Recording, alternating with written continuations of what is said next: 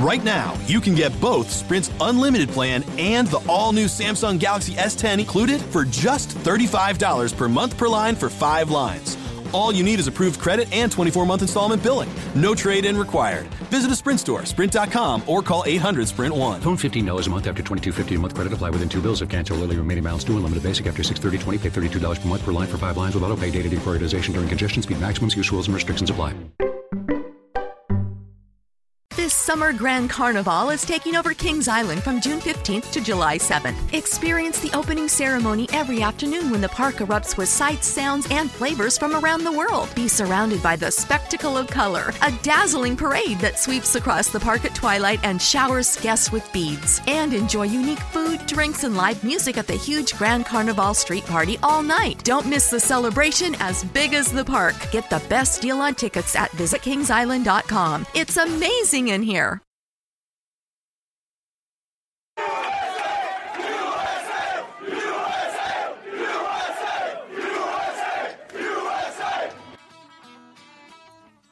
Thanks for listening to Uncle Sam's Soccer Podcast, keeping you up to date with the latest in American soccer. And don't forget to subscribe.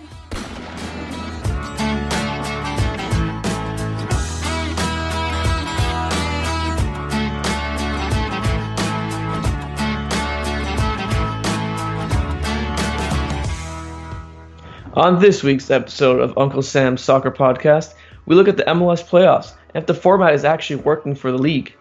Dallas native and Benfica B player Keaton Parks joins the show to discuss his journey in the soccer world. Finally, we took a look at the U.S. soccer presidency and the new interim coach that was just hired.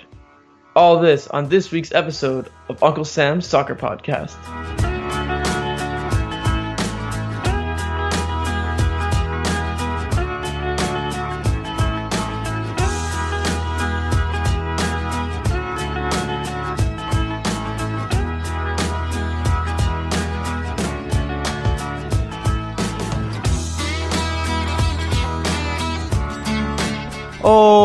Good day. Hello. Welcome to Uncle Sam's Soccer Podcast. I'm Steven Jodderin, Armand Kafai. Follow us on Twitter at Uncle Sam Soccer Pod. Go ahead and hit that subscribe because you won't regret it.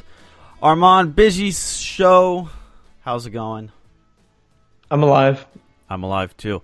Uh, MLS playoffs, and uh, it's been flat. Really bad. Yeah, to say the least. To say the least. It's been bad. Like, MLS uh, not good. Not good whatsoever. God. Let's begin with Tuesday's games. Chicago, the three seed, hosting the six seed Red Bulls. And I told you there was going to be four goals in this game. Everyone would have been pretty excited for that. No, but when all four goals are for one club, it's not a good game. 4 0 was the final. I, I thought I, I was surprised by the result yeah, Chicago's looked kind of flat uh, recently. Red Bull always has a always has the opportunity to make something good happen. We have Jesse Marsch at the helm and the way they tactically play. I mean, I'm not I'm not surprised with the result. I mean, I felt it, it was 2-0 in like what the first 20 minutes. I Yeah. thought the game was over after that. As soon as it happened, I thought the game was over. Yeah, Um, well, it was and the it was. first, first 11 minutes. Bradley 11, Wright. Phillips and Sacha Kljestan. 11 minutes to nothing. That's yeah. That that was. I, I I texted you. I was like, "That's game over, man. There's no way Chicago can come back from that." And they didn't. So I mean, I mean, this game was pretty lackluster to be honest. And I, I, I was telling people. I mean, there wasn't that many people uh, attending the match, so it kind of just felt like a really boring game. well, that that the attendance figures, according to MLSsoccer.com, was 11,647. You know what the average for the season was? Armand, What? 17,000. They had 5,000 less people show up for an MLS game, playoff game, than they did for a regular season match. I mean, if you're MLS, you can't be playing a game on Tuesday night. What the hell are you thinking? A, the, TV ratings were terrible. They're going up against the World Series. Then you, you, you, you don't even sell out the stadium. It's flat. The the game broadcast is awful when the stadium's half empty. Not even half empty, majority empty. Yeah, a that's a Wednesday night game. I mean, these midweek games, I feel like I I don't know. I mean, for some places they'll be fine, like Vancouver and Atlanta. But I mean, for most, it's gonna be a struggle. I don't I don't understand why they have these midweek playoff games. It's stupid. Just dumb. Because the schedule's not set. Uh, you you just had the end of the regular season. Give a week. Allow fans to buy tickets. Allow them to think if they want to go to the game. Allow there to be a build up. God, four nothing. I mean, I, I turned off the game at halftime. No, I had to continue watching, but that's what I, you know, it felt like I had to. Yeah, it was. I mean, yeah, I'll, I'll be honest with you. I think part of watching the soccer viewing uh, experience is the atmosphere. And once the atmosphere is really lacking, the game just feels very flat. Especially at that score line, it was very flat.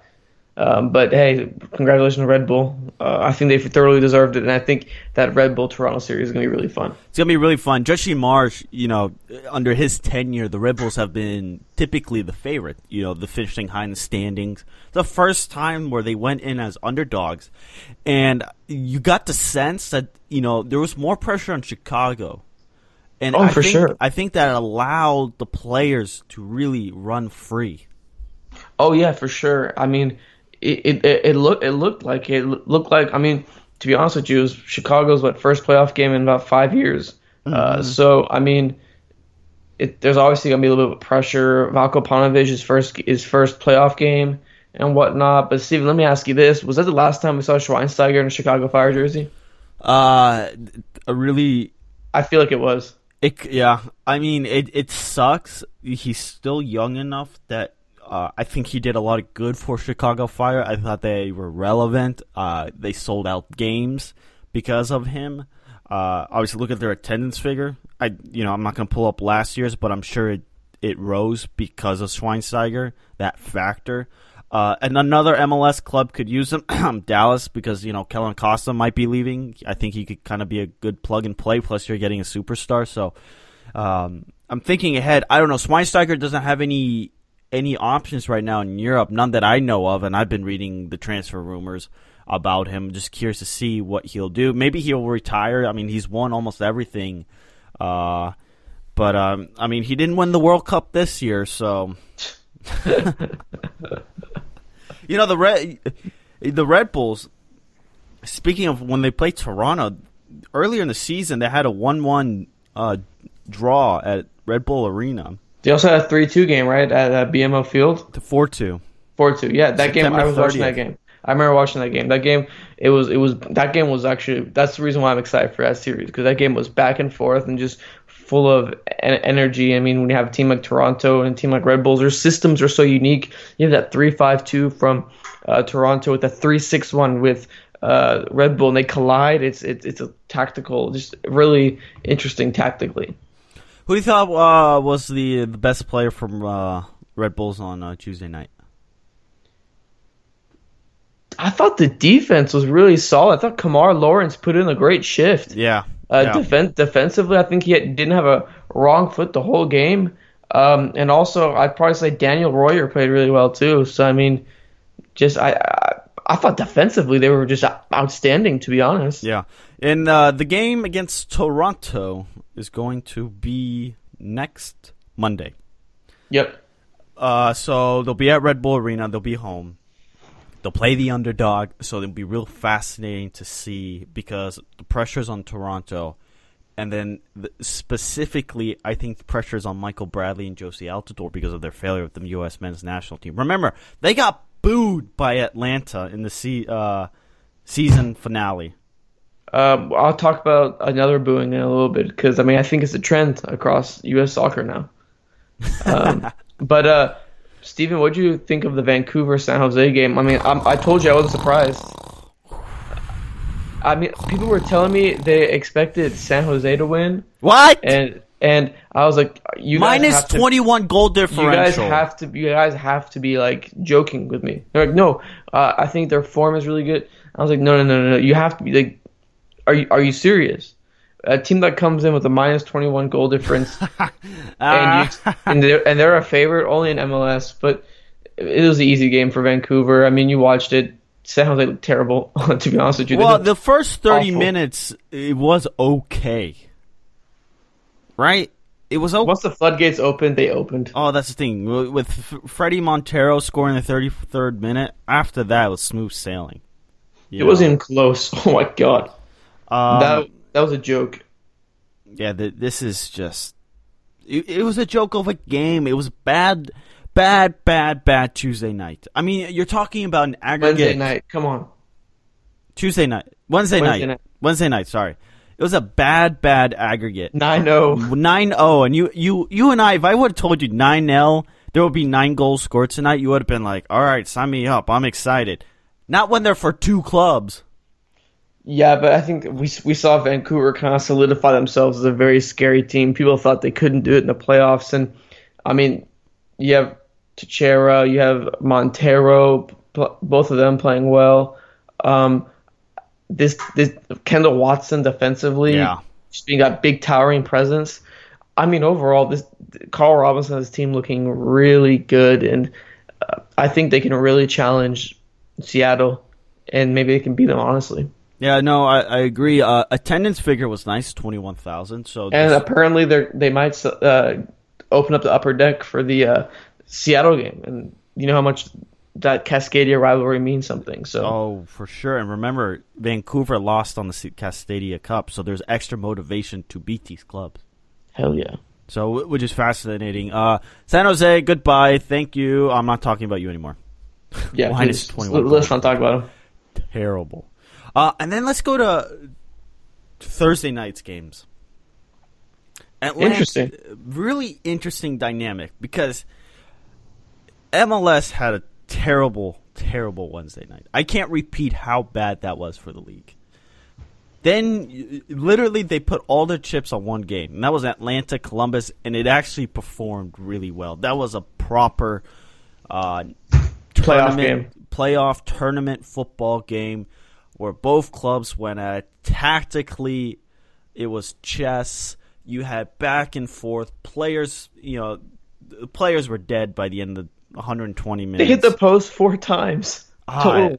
God, it's it's just incredible. I know. What are your thoughts off the game? That has to be an MLS instant classic. That game was that game I think was up there with the 0-0 draw with uh, Chicago and FC Cincinnati in the Open Cup. I think uh, those two games are really Yeah. fun to watch. Um, for I mean, first off, you got to give credit to Columbus. They really limited Atlanta's attack, hundred percent. Um, y- Josef Martinez didn't get all the opportunities he usually does. Almiron didn't have that much space to operate. The wings didn't have that much space. Greg Berhalter did a brilliant job uh, controlling that that uh, off- offense. And I during that game, I don't know if you noticed, Steven, but defensively for Atlanta, I mean, they've always done this, but they seem so vulnerable. Yeah, it's it's weird. It's a weird thing because going forward, Atlanta have all all the momentum with them. I mean, they have the talent, the pace, the skill. They have the creativity to really pose threats. But going backwards, there were moments where Columbus had opportunities to to score. Uh, when uh, Parkhurst saved it off the line, that was, I mean, you're talking about inches separating Columbus not having to win through a penalty shootout. I mean, yeah, and excuse me, and when the game, when the game was just in the op- open game, even during the first ninety minutes, it was. Uh, I mean, I know this is kind of like Atlanta style, but it looked really vulnerable today, where they had their three in the back, but it was just their three in the back. So it'd almost be a game of transition to where you you get those three to stop them, then put it back into your like whatever your seven there up top, uh, tr- trying to score goals. I thought it was just a really interesting dynamic uh, by Martino. I think that's where most of Columbus is. I mean, you basically against Atlanta, you need a counterattack. If you counterattack them and you hit them on a counter, you get it. But um, go ahead. I was say 41 total shots were taken between the two clubs. They 41. They couldn't score, and for uh, Zach Steffen, whew, what a game! Oh, fantastic. What a game. Beautiful. What a game. No, this was really good for the league. I think this was a game that if you tuned in and you're like, you know, what is play- MLS playoff? Um, th- their attendance figure was a little subpar. Let me just get. Subpar, subpar, Well, for Atlanta's right st- standards. subpar, 67,000. subpar. 67. Not too You bad. see, this guy has too much expectations, man.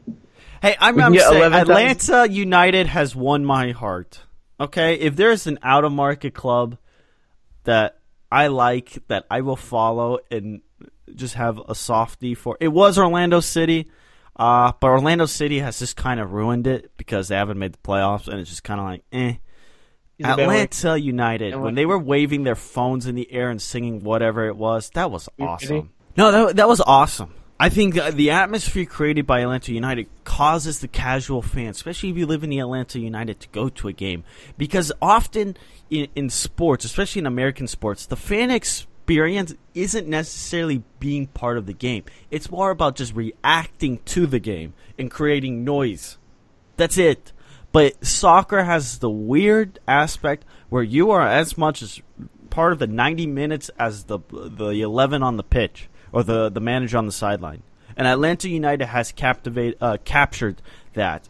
Now it's sad that they didn't move on, but it's still a superb season for them. No one would have expected them to be this good to sell out that many seats because next year, I mean, the expectation's even going to be higher which is good. I think there's pressure now on this club to succeed, and that's going to be really hard.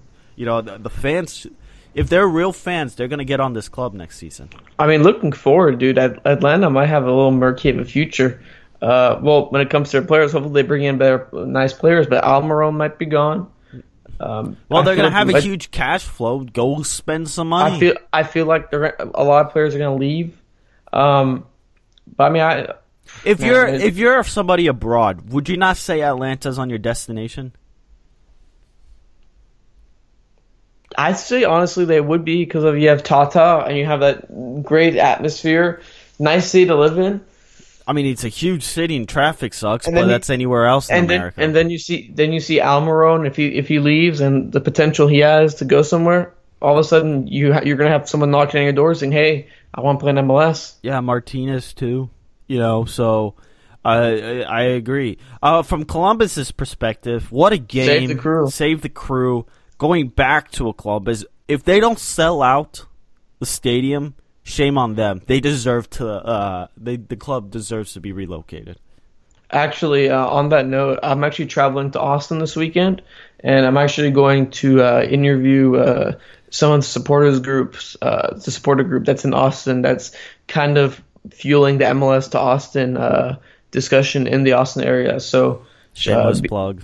Be yeah, be on the lookout for that. But no, uh, Columbus, man, Columbus's team is really good, not really talked about. Um, with the whole Austin crew, this, that. I mean, we've talked about. I think they're already gone. Um, but l- let Columbus win an MLS Cup or just out, just let's. I mean, it would be awesome to see Columbus win an MLS Cup. To be honest, Be awesome. It'd be and they would host it if they moved out. If they moved on, they would host it. Um, so it, it, it would be it would be great. It'd be fun. Uh, great. It's awesome for the t- it's awesome for the crowd. Awesome for the team. You, you- the team had motivation coming in, saying the league doesn't want us here. No one wants us here, but we're gonna move on and screw them anyway. And like and tact tactically, like Kekuta Manneh coming on was a brilliant substitution by Berhalter. I mean, people question it. They took off Justin Meram, but he was great. And then you look around and, uh, man, it, I, I was I was at a loss for words of how good they played because they played outstanding. I mean, we should be I shouldn't be surprised because Columbus is a great MLS team. But I mean, Steffen stood on his head, and that, you know, it was, it was so good a game. Like shit. it, it was it was a really good game, and, and it was it was well worth our 120 minutes. You know, Yeah, I was- You know, you- I could not turn away from the game. It was that open. My criticism is Atlanta's schedule at the end. I think just it was too many games. It was in- grueling, dude. it was grueling. yeah, too many games in a short amount of time, and then when the playoff came comes around, and you could just tell they weren't hundred percent fit. You know, They were gassed. they were just Gal Almiron wasn't there. You know, uh, you, you could just tell players left and right just stretching, and it it was kind of like, oh, where's the finish line? Where's that finish line? Where's that finish line? That's where uh, that's all they were searching for. Meanwhile, Columbus was able to sit there and go, hold on, hold on, let's do this. Like they were, it seemed at times Columbus were more motivated to win than they were uh, than the Atlanta United, and I think Col- just They were just too tired. Columbus, I thought was the better team for most of the game. Yeah, well, tactically, it was awesome. It was a, it was a fantastic game. Um, so the sixty-seven thousand at Atlanta, well, fourteen thousand in Houston. Dot, dot, Can we not dot. talk about that game, please? It was awful, boring. That game was terrible to watch. The field's destroyed. You watch that game, oh, that field is destroyed, completely destroyed. Um, it looks terrible. The game was itself terrible. But credit to Houston; these are MLS playoff games. We said SKC could uh, could win it by Well, they screwed themselves by not getting a higher seed. Yeah, they did, and um, we said that SKC would be the better team offensively. They could gruel out a win, but Yeah. it was Houston. Houston was Yeah. better. Houston, I think, was a better team, and um, Albert Felice with the goal. Vicente Sanchez. Can we like just talk about him for a quick second? Yes. How this guy's like 38 years old, coming off as a super sub, coming off as a super sub. He killed Dallas when he when he uh, he was in Dallas, and he comes on, creates an opportunity. Mm. Uh, I think I goes past Medranda and gets the ball to at least the scores. I mean, this guy is 38 years old, and he's a key player for the Dynamo. It's, it's amazing. Sanchez what? San- Sanchez had four assists in a three week, uh, There three you game go. week. I don't know what's going on, but Wilmer Cabrera, with wisdom with Vicente Sanchez, with Cubo Torres, with that front line, I'm telling you, Houston's one is a really fun team to watch. Uh, with that front three they have with uh, uh, Cubo, uh, Quioto, and Torres. Uh, I don't think they've been starting together, but um, I mean, overall, like that front three is really fun to watch. And I mean, like I said, Vicente Sanchez off the bench is he's been incredible. Like how not is he's been incredible. And you had your boy Senderos play, Steve. Yeah, representing the Swiss. He Yeah, started he had, he, he is he had he had a nice game. And leadership. I mean, I mean, it's overall- good. It's good. Yeah. It looks like a good signing after all. Uh, it's good for Houston that they move on. They'll be taking on uh, Portland. Oh yeah, so um, what else happened during that game? Like I was mentioning, was that Besler and Zusi were just booed for the whole game. Oh yeah, Whole game. booing. Really? The whole game. hmm I love it. I love it. I think this is good. This is good. Question is, are we gonna boo Kellyn Acosta or somebody like that? Are we gonna boo the young guys if, if they were to play? I know this I is think it, I, irrelevant, I, but I think I think the booing is just reserved for the older guys. yeah, I think that was a rationale that Atlanta United fans gave. Said these guys are leaders, they're veterans, and then they like you're not gonna boo Christian Pulisic. But I hell mean, I no, guess, he's the only reason why you have hope. I guess I guess the uh, the ba- the rationale of the fans are uh, these guys are leaders, they're veterans, and they screw us, and then, well they screwed us, so Hmm. let's boo them. Like yeah, some like I don't know. Anyway, Seattle traveling to Vancouver on Sunday. Monday, you have Toronto traveling to the Red Bulls. Portland in Houston. So you'll have a fascinating game there. Houston, Portland. I'm, I'm- actually really curious to see how Portland react with Diego Valeri and an expectation now to pretty uh, to succeed. Uh, I these home teams I feel like have a real advantage because the higher seed has to travel. And they Uh, can set the tone. Yes, they can set the tone. They could try to take it to like I mean, look at Dallas. I always like to use Dallas as an example. In ten minutes, their season fell apart last year in the playoffs. yep. So uh, there's that. NYCFC going to Columbus. Columbus, you better sell out that stadium. There should not be. Everybody should be standing 90 minutes long, 90 minutes before the game, Okay, 90 cute. minutes okay, okay, after okay. the We game. don't have to stand. We can sit down. Uh, You know what I mean. Uh, Seattle, lucky for them, they don't have to travel that much, f- far, that far north. They're going to uh, Vancouver, so for them, it's a home game. Lucky for them, they don't have to go uh, Too like far. Portland. I think, uh, yeah. Uh, MLS playoffs. uh, Last question before we move on to the Keaton Parks interview. Not good so far, and it, it's. I think they need to take a look. If we're done talking about change in MLS, it's time to take a look at these MLS playoffs and uh, reformat them. Yeah, but I don't like the ideas that are coming out. If you're gonna put so much stock in the playoffs, all of a sudden you're gonna make it like a round robin affair. I don't like it. I don't like the idea that's coming out. I don't think a lot of people like the idea. I think it should stay a two leg. But if anything, they should cut How down the teams How about or something sh- like that. How about you shorten the regular season maybe by a couple of weeks, for uh, two weeks? Take two games off. You keep the same amount. You you play one versus six. There's no buy, and you just move on. Or you know what you do, Armand? You do my idea. You do what you do in the Champions Oh my League. gosh. The the balls. You put them in pots. Bing, bing, bing. That would be so much cooler. This this guy, man. This guy, man. Tweet at That's me. all he's- that's all he's at- talking about. No, That's tweet, all he's talking about. Tweet at us or at Uncle Sam, and if you, if you agree, do you want to see the pots? Because I do. I think it would be so much cooler. I So don't want to sit pots. I don't want to sit pots. You don't. Stop, Okay. Steven, please. you put this idea like on my head for the last like 'Cause 20 that's a days. good idea. whatever. Remember, good ideas often are irrational until you realize that it's, it's a good idea. Okay. Anyway, uh, up next, Dallas native Keaton Parks.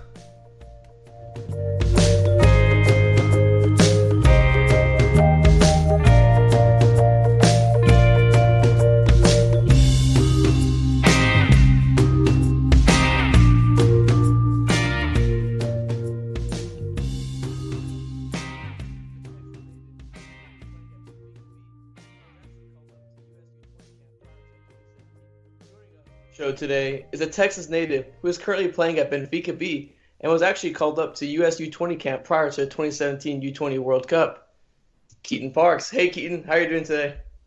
I'm good. How are you guys? We're doing good. great. Thanks for uh, taking the time to join us. Busy man over there in Portugal, huh? Yeah. Thank you for having me. Absolutely. Uh, how's the current season going on?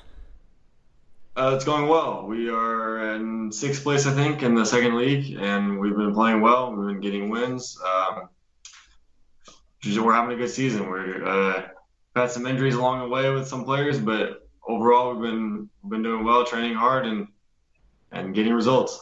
Uh, g- I, want to go back to to your roots because growing up in Texas, it's such a hotbed for obviously the other sports. You know, football, basketball, baseball. Why'd you end up playing soccer and pursuing over the other sports? Uh, well, the main reason I would say is because I was better at soccer than other sports, but I also liked it more.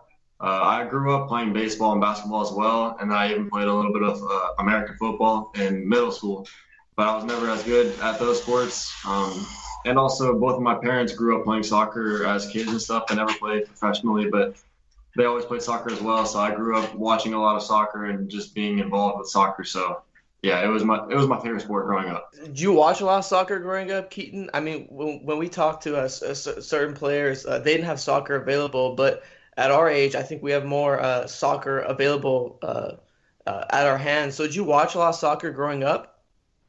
Um, I watched more than the average person, but no, I didn't. I actually didn't enjoy watching soccer as much as because I I always wanted to be playing. So I would watch like a first half of a game, and then I would get bored and go outside and play or or do something else because I always wanted to be. I'd rather be playing than watching. So like whenever I was watching, it made me mad because I wanted to be playing instead, you know.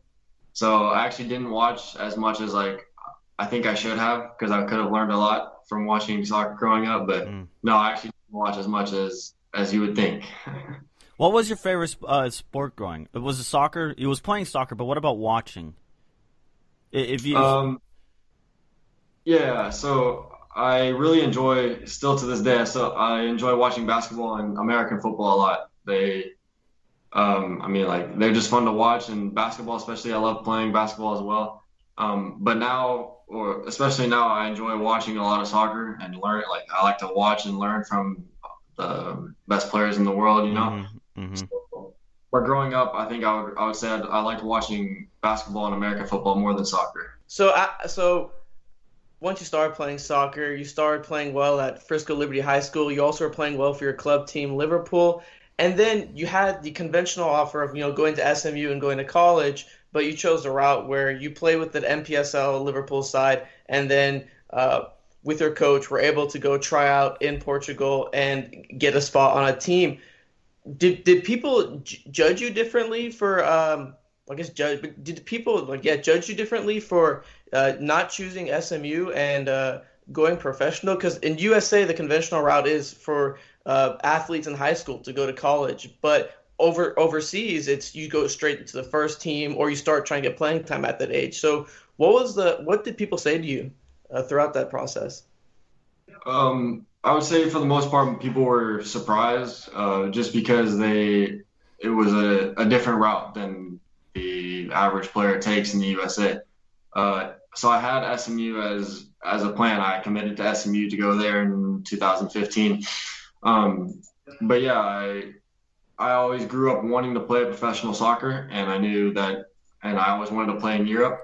So when the opportunity rose, I I mean like I had to take it. it thinking going back and thinking uh, in 2015 when I had to choose between coming here and going to college, I did I did like weigh the options, but but overall, uh, this is what I wanted to do. I wanted to play professionally here, and and people people were sort of confused about it, I guess, because just because they didn't know about it, they didn't know uh, what it was like to to come here at such a young age or to try to pursue professional soccer in Europe. So. Um, so yeah, I mean, but people didn't judge me. They didn't think it was a bad decision or anything. They just didn't. They just didn't know. So, so Look, yeah.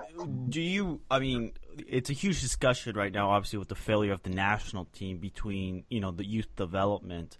In your opinion, obviously, you made the decision on going of going to Europe. Jermaine Jones came out saying, "Yeah, all the players should get pushed to go to Europe." Do you think the college game eh, kind of disrupts the growth. You have a brother at, at Harvard playing. You you see both options. You waited out both options. In your opinion, how's that that interaction between the two options work out?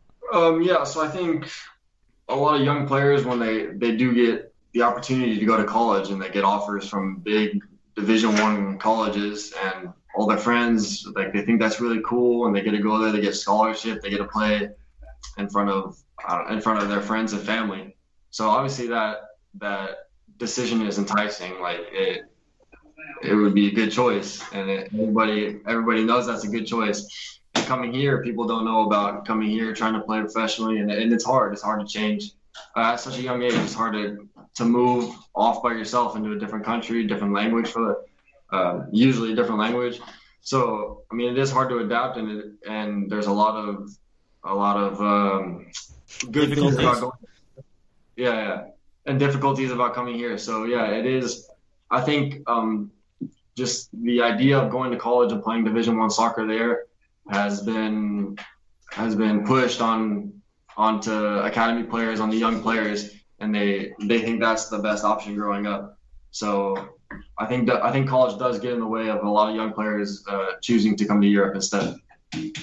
What was the dip most? Uh, what was the hardest part about moving to Portugal? I mean, I'm assuming it was probably like the language barrier because I mean, you come in here, you don't know any Portuguese, and now you're in a completely different country. So, like, what was the hardest part uh, about moving just straight from high school to Portugal?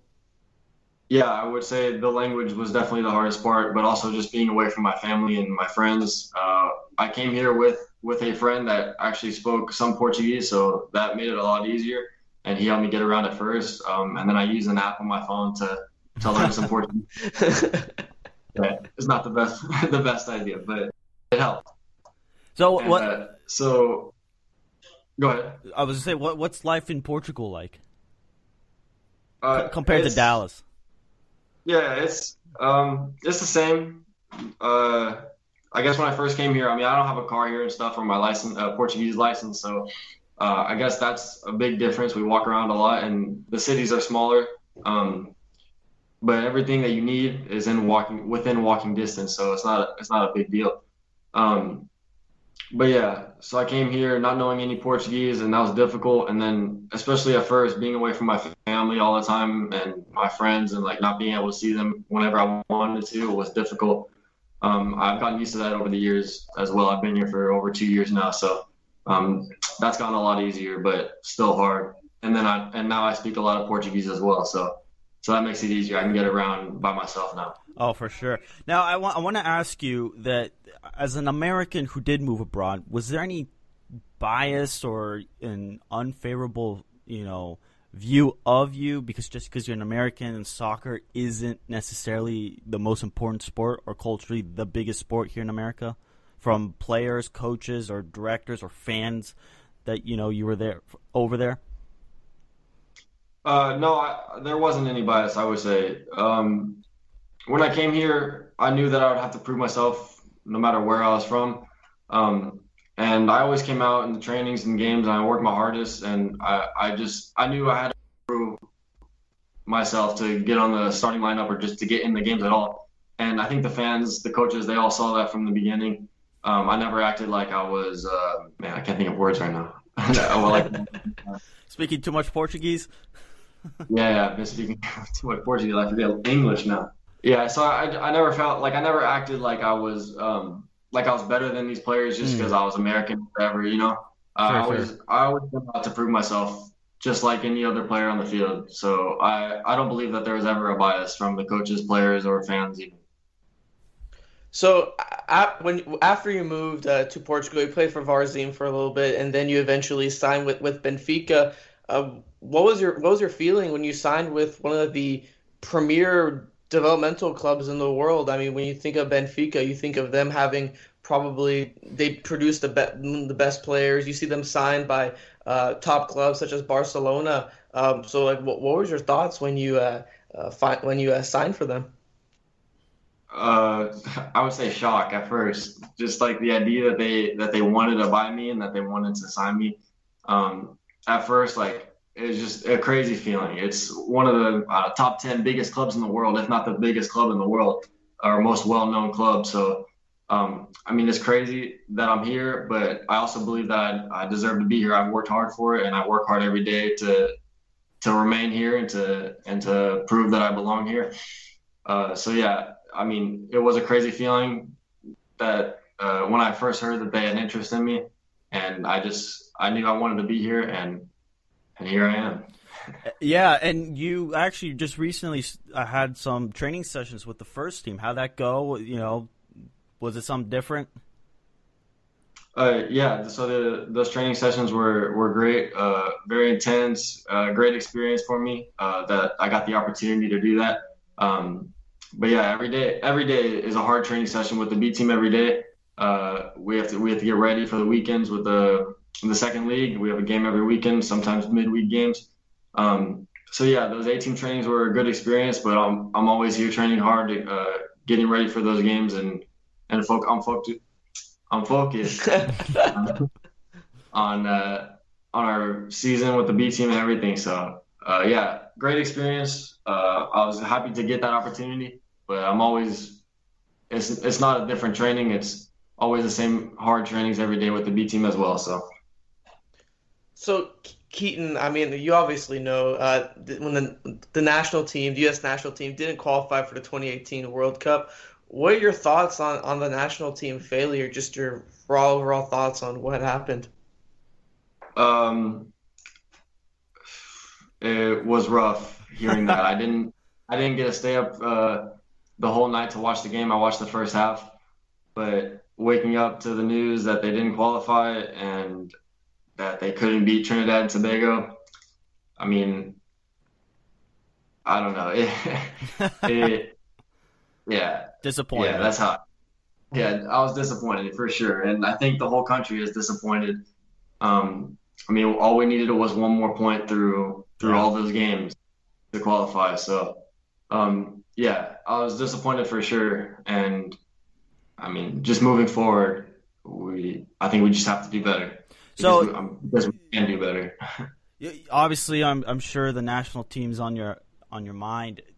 How you know have you had any contact with with you know the program? Is there you know interaction or is it just kind of you know quiet and you just working hard to see if you can get a call up? Uh, yeah, for the most part, it's been quiet. I uh, Ramos did email me a couple weeks back just to check in, and I talked to him a little bit. Um, but yeah, it's been quiet. But I mean, I'm here working hard every day, uh, working hard for my team, um, playing well in the games, working hard in training. So I'm hoping that I'll get a call up soon, or just get some get noticed out here out here in Portugal. You know. But yeah, it's been good. Uh, I'm hoping to get a call up soon. Oh yeah, I mean we, we definitely are rooting for you because we, God knows we could use some change in the national team as we've talked on the Oh, on the yeah, show. you're telling me, Steven. Dude, you're telling me. Uh, we, Uh, would, we would love to see you in the in those colors, Keaton, especially representing uh, Dallas. Be fun. Yeah. Yeah, Keaton, what are your goals for this upcoming year? I mean, I mean, obviously, there's obviously a you want Benfica B to be basically cha- champions of the second division. But what what are some other you know personal goals that you have? Like maybe what do you want to work on technically and whatnot, and you know other goals such as you know making the national team and whatnot.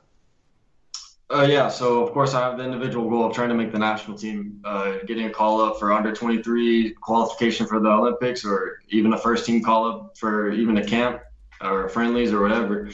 Um, but here at Benfica, I'm just focused on our second division league right now, uh, getting wins, um, and then hopefully at the end getting the trophy, getting first place this year. Um, of course, I'd love to experience more training sessions with the first team. That was, I mean, that's always a great opportunity, great mm. experience. But yeah, I'm very, I'm, we're all focused on just getting wins in the second division and and developing our team, and then also to get the trophy at the end of the year would be awesome. For sure. Uh, Keaton Parks, everybody, we want to thank you so much for taking your time out of your busy schedule to join us. Uh, we wish you the best and uh, good luck for the rest of the season. Talk to you soon, maybe. Thank you. Yeah, thank you. Thank you for having me. Absolutely.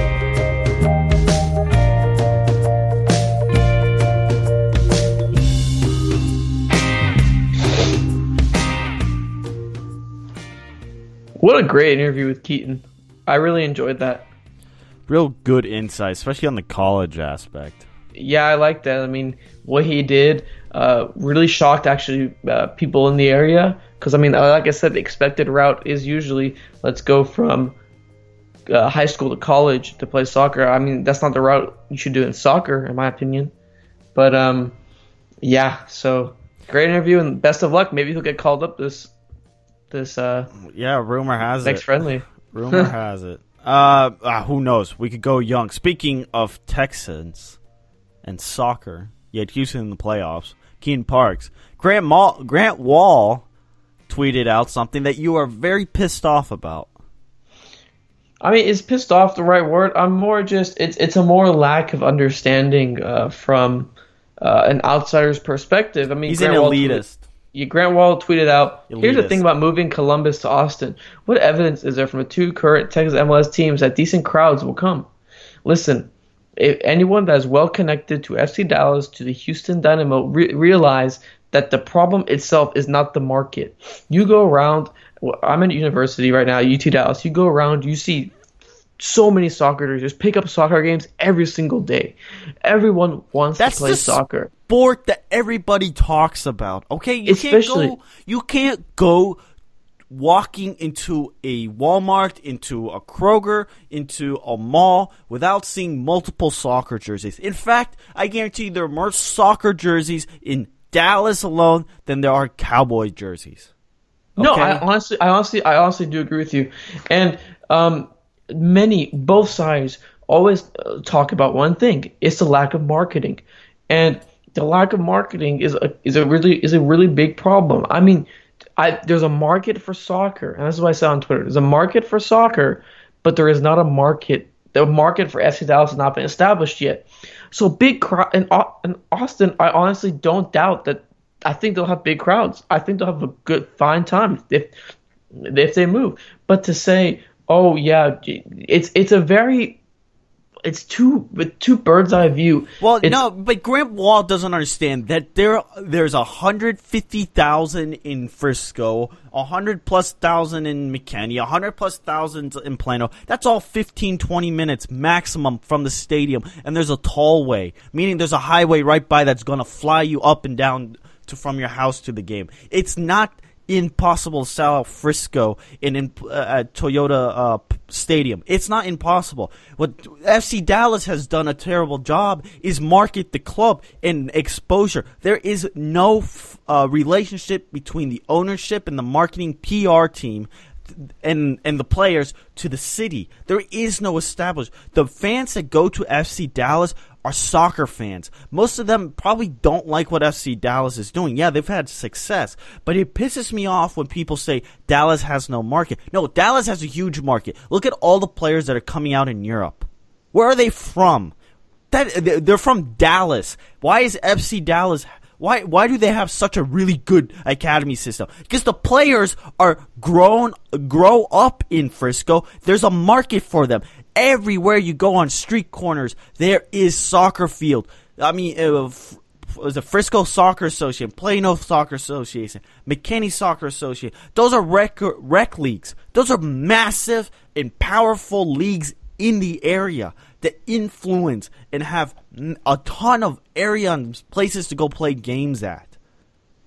It's yeah, um, and the It's same thing in the same thing in. The same thing in Houston as well. Uh, Houston, they have a great downtown stadium. There's just a lack of lack of marketing. There's a lack of you know, marketing, and I just I, I don't like this narrative that's being pushed out uh, by people in the media who obviously I guess don't want Columbus to leave. And I mean, we don't want Columbus to leave, but let's not make Well, this. you know what? of- I, I'm at the I'm at the point where I'm at the point where I'm like Columbus. If you didn't sell out your if your stadium, who's that to blame? Because it, it, I look at it from a Dallas perspective. If FC Dallas were to leave, I'd be bummed. But what do you want me to say? Uh, I blame how I don't know what Columbus. The thing is, we need to look at Armand is Columbus's marketing. Have they marketed the club? Because Dallas is a complete failure. So on one hand, you have yeah the fans. Blame the fans somewhat because they don't want to go to the games. But if the if, if the the team doesn't establish themselves and tell them you know the the, the put out flyers to to do stuff for for the community, why is anybody going to go to game? The stadium in Dallas is crap, and I think that has to do a large part. But Grant Wahl, what he doesn't understand is North Texas is a hotbed. Grant Wahl, go listen to episode two with Coach Kaiser. He can tell you exactly how Dallas works with youth. Oh, is that frustrating? Why? That is such an elitist mentality that I can't get. And this is exactly the reason why the U.S. soccer media is terrible. This is the reason. Grant Wahl, you are doing a disservice for U.S. soccer with lies in tweets and misunderstanding and false truths like that. Oh, can I not wait for somebody to put him in his place? I just uh, I it's it's it's and it's the thing It's a is sad. It's a sad. s- the uh, thing the thing is if he would have said hey um, austin had a usl team and they struggled that's apples and oranges and that team moved there's there's a university town there's so many similarities between austin and columbus why why would you go with austin why austin why columbus I mean, they're like the same thing basically that's a different mentality than saying Oh, you're comparing. saying- You're comparing Dallas and Houston. Houston and Dallas are two of the top ten cities in America as far as population, and one one has the stadium downtown. and and, and th- that, that's that's the thing I just I just I just don't understand and um, it just it just really irked me when I saw a tweet. I know it irked the guys at third degree as well, um, because it's it's not it, it's not the it's not the thing of North Texas doesn't have soccer, Houston has soccer. Are you kidding me? Those places love soccer. UT Dallas loves soccer. UNT loves soccer. It's that there's no marketing push. I mean, look at the high school game. Like it, it, it's a big deal. I It mean, really the hi- is. It, it, it's from the ground up. The, NBC Sports rated uh, the, the the Londoner in Addison as one of the best bars to go watch soccer at. The culture is a real soccer culture. It just hasn't translated from FC Dallas, and FC Dallas has done a terrible job of actually tapping into it. That's that's FC Dallas's fault. That's MLS's problem, not the fans. Yeah, yeah, that's yeah, and the fans have no obligation to come to the game. It's you They- they- market yeah, to them, yeah, yeah. and and you say this is why you should come to the game, and this is why you should come. Dallas doesn't have that. There's not that much uh, like billboards. There's there's there's almost no marketing. It's it's more of like a word of mouth thing. I feel like, and you know, it's. It, it, it- it's I, I don't like I don't like the, like I said the narrative that Dallas that Texas doesn't have a soccer market is is wrong to be quite honest with you completely wrong It's wrong. And- and- Grant, and- yeah, and Grant Wahl. I'm sorry to interrupt, Armand, but you you just got me going here. Grant Wahl doesn't understand is it, it's a two part deal. The fans do have some sort of uh, relationship with the club, and they do take some of the blame for not selling out Toyota. Stadium Barely. and- Barely. and, and down in Houston. But what Austin is going to bring to Texas into MLS is a new set of rivalries that I think could be really fascinating. You have three clubs in within six hours of each other. like a Cascadia Cup. You almost have a Cascadia Cup, and that's what MLS needs more of. More than anything, is real rivalries. Austin is going to be that new boy on the street. Yeah, Houston, Dallas hate each other, but I've been to a couple of games and I've been under. It's been underwhelming as far as hate and, and the fan experience. Okay, with Austin coming in, suddenly you have an extra motivation, and maybe Dallas and Houston will realize, oh my God, we no longer have that market in in Austin as if they had any chance to do so because they already failed to do with their marketing. Now with Austin there and that city and that area of Texas taken up, there's going to be maybe a whole more, emphasis in the community around them to market to get plan. Because think about it, if Austin has a higher attendance the first year than Dallas and Houston, what's that tell you? The club it's be embarrassing. It's embarrassing, but who, who? It's not the fans' fault. It's the clubs. Like Grant Wahl, I, this is a mouthpiece of MLS right now. He is he's trying to blame the fans. MLS is trying to blame the fans when it's MLS's job to say FC Dallas, get your act together, market. It's just I'm like I I I, I read it and I was just like, it, I I understand like the anti-Columbus yeah. narrative is there people people do not do, don't want Columbus to leave. I mean, honestly, if I had it, I wouldn't want Columbus to leave either. But and the thing is, Austin is a relative unknown. Well, the thing is, Armand, I, I I'm going to be bold. Columbus, I'm sorry, they're gone. They're leaving. Well, I think they're gone too. The crew's leaving. I, to me, all everything is indicated for them leave. They've been tr- they've been working on this since last year. They've been talking about financing a new stadium. I think Precourt bought the team to to move it to Austin, and it's it's in the contract. It's in the contract. And and people don't people don't realize. I read, I was looked at one column. I said if you keep doing it, public pressure, uh, it'll, it'll cave in, and Columbus won't move. Well, if you look no. at Seattle and Oklahoma City, um, that relocation is it's almost the same thing. Uh, Clay Bennett basically bought uh, bought the team, and they all basically admitted it. Uh, even one of his uh, chairman admitted it, even though he denies it, but he basically admitted they, they bought the team to move it to Oklahoma City. So you have, if you look at that history, I was looking through the articles; they almost read the exact same. Uh, fans history desperate, repeats itself. Fans desperate. This, that, public pressure. This, that, lawsuits. This, that. I think, I think, I do think Columbus, Columbus is is gone. Um, I think MLS and what, and, wants it. Too. Yeah, I, I honestly, I think MLS wants it because they want a new market because it's kind of failed. It, it's and that's the issue. Houston now, Houston's a relocation team too from San Jose, but Dallas is an original club and they're struggling attendance. They're at the bottom of the league year in and year out. Yeah, exactly. It's it's yeah, exactly. And I think they hope to rekindle that market through Cincinnati because uh, the close proximity between two. Yeah. I think they hope Cincinnati absorbs that black hole of a market and uh, which they already do. And yeah, which I think they already would, and um, I think they would just suck them up. And uh, it, I mean, some people might swear off MLS the rest of their lives. I mean, that's that's up to them. But I think the people who really want to watch soccer will uh, go to. Uh, uh, and why you know the Cincinnati atmosphere is great. It's awesome. Yeah, it, ab- it, it would be a real addition for MLS. But Graham Wahl, go go do some research into FC Dallas's marketing and Houston's, and let me know how it turns out. Then you can understand why fans don't show up. All right, moving on, Armand, because we got to continue here. Uh, U.S. presidency is up to debate now. It seems like a you know a number of names running. One particular yeah. name, uh, Eric Wynalda, and this caught my eye. Alexi Lalas tweeted. MLS failed, unquote. Eric Wynalda on why U.S. men's national didn't qualify for the World Cup from U.S. Coaches Podcast. Shout out to them. And then he links it. Um, wrong. Wrong, wrong, wrong, wrong. No, wrong. no, no, no, no, no, and yeah, this, no. This, this, this narrative. Oh, my uh, God. Uh, yeah, this narrative uh, that, you know. It, it, we. Yeah. Oh, God. Are people that naive to think the MLS is not responsible for the U.S. men's national team. That is not why MLS was created. Then if MLS was really, really focused on committing to the national team, they would not have any foreign players in the league. None. It would be all Americans. That's fair. Um, my, my issues with the comments is, um, like uh, Franco said on our po- podcast a couple episodes back, MLS should do what's best for MLS. They really shouldn't do. They need to do what's best for them. I mean, they can help a national team, maybe adding like a domestic player Yeah. They already have that though.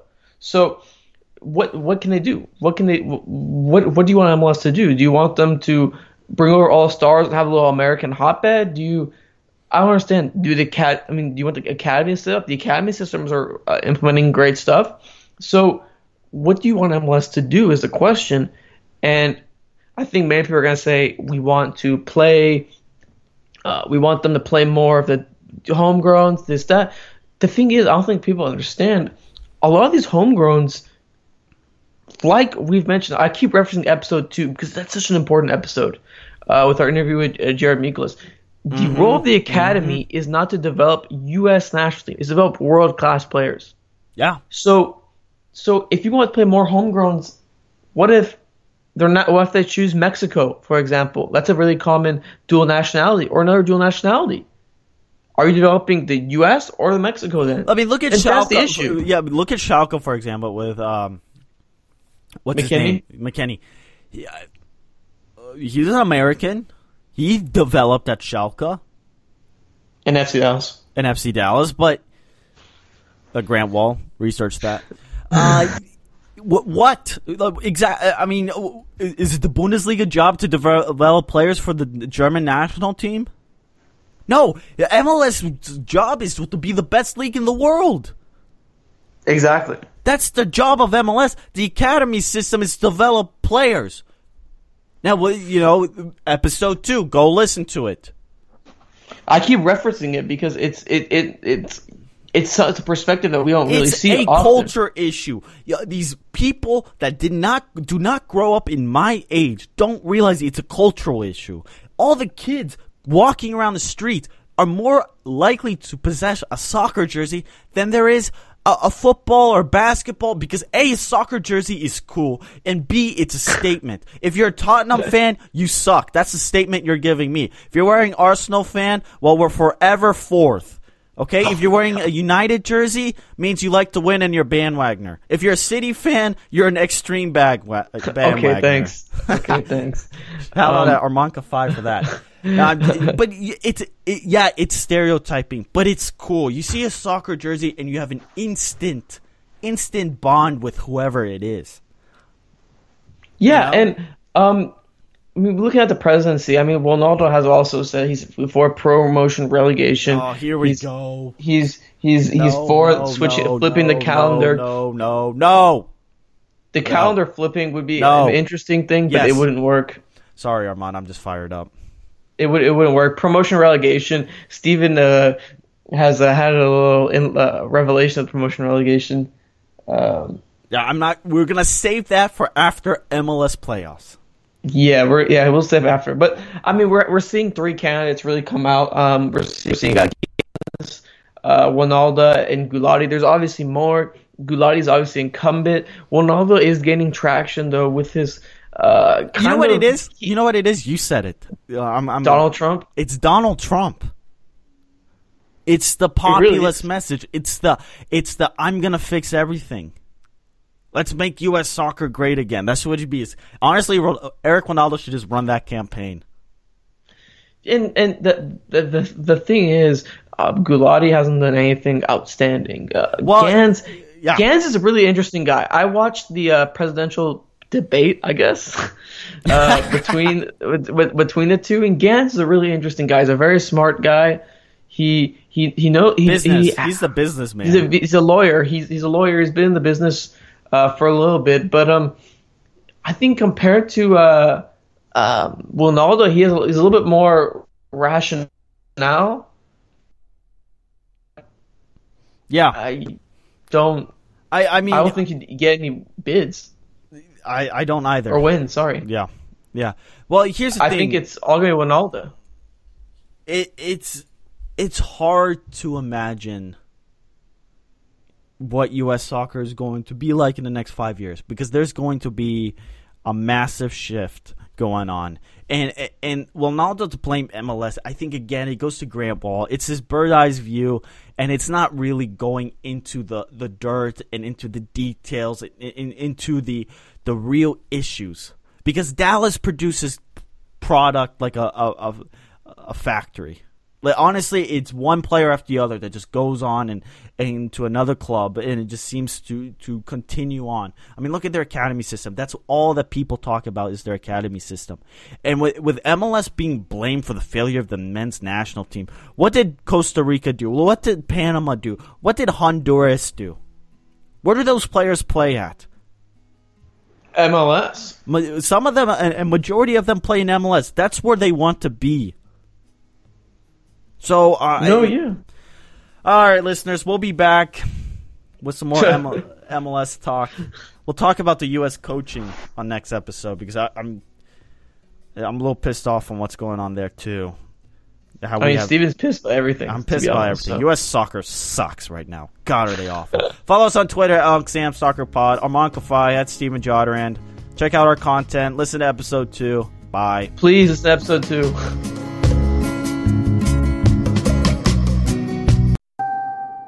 Right now, you can get both Sprint's unlimited plan and the iPhone 10R with its amazing camera included for just $35 per month per line for five lines. All you need is approved credit and 24 month installment billing. No trade in required. Visit a Sprint store, sprint.com, or call 800 Sprint 1. Phone $15 a month after monthly credit supplied within two bills. If canceled early, remaining balance due. Unlimited basic after 630 pay $32 a month per line with autopay. Data deprioritization during congestion. Speed maximums, use rules, and restrictions apply. Right now, you can get both Sprint's unlimited plan and the all new Samsung Galaxy S10 included for just $35 per month per line for five lines. All you need is approved credit and 24 month installment billing. No trade in required. Visit a Sprint store, sprint.com, or call 800 Sprint 1. Phone $15 a month after 22.50 a month credit apply within two bills if cancel early remaining balance due. Unlimited basic after 630 pay $32 per month per line for five lines with auto pay data deprioritization during congestion speed maximums. Use rules and restrictions apply.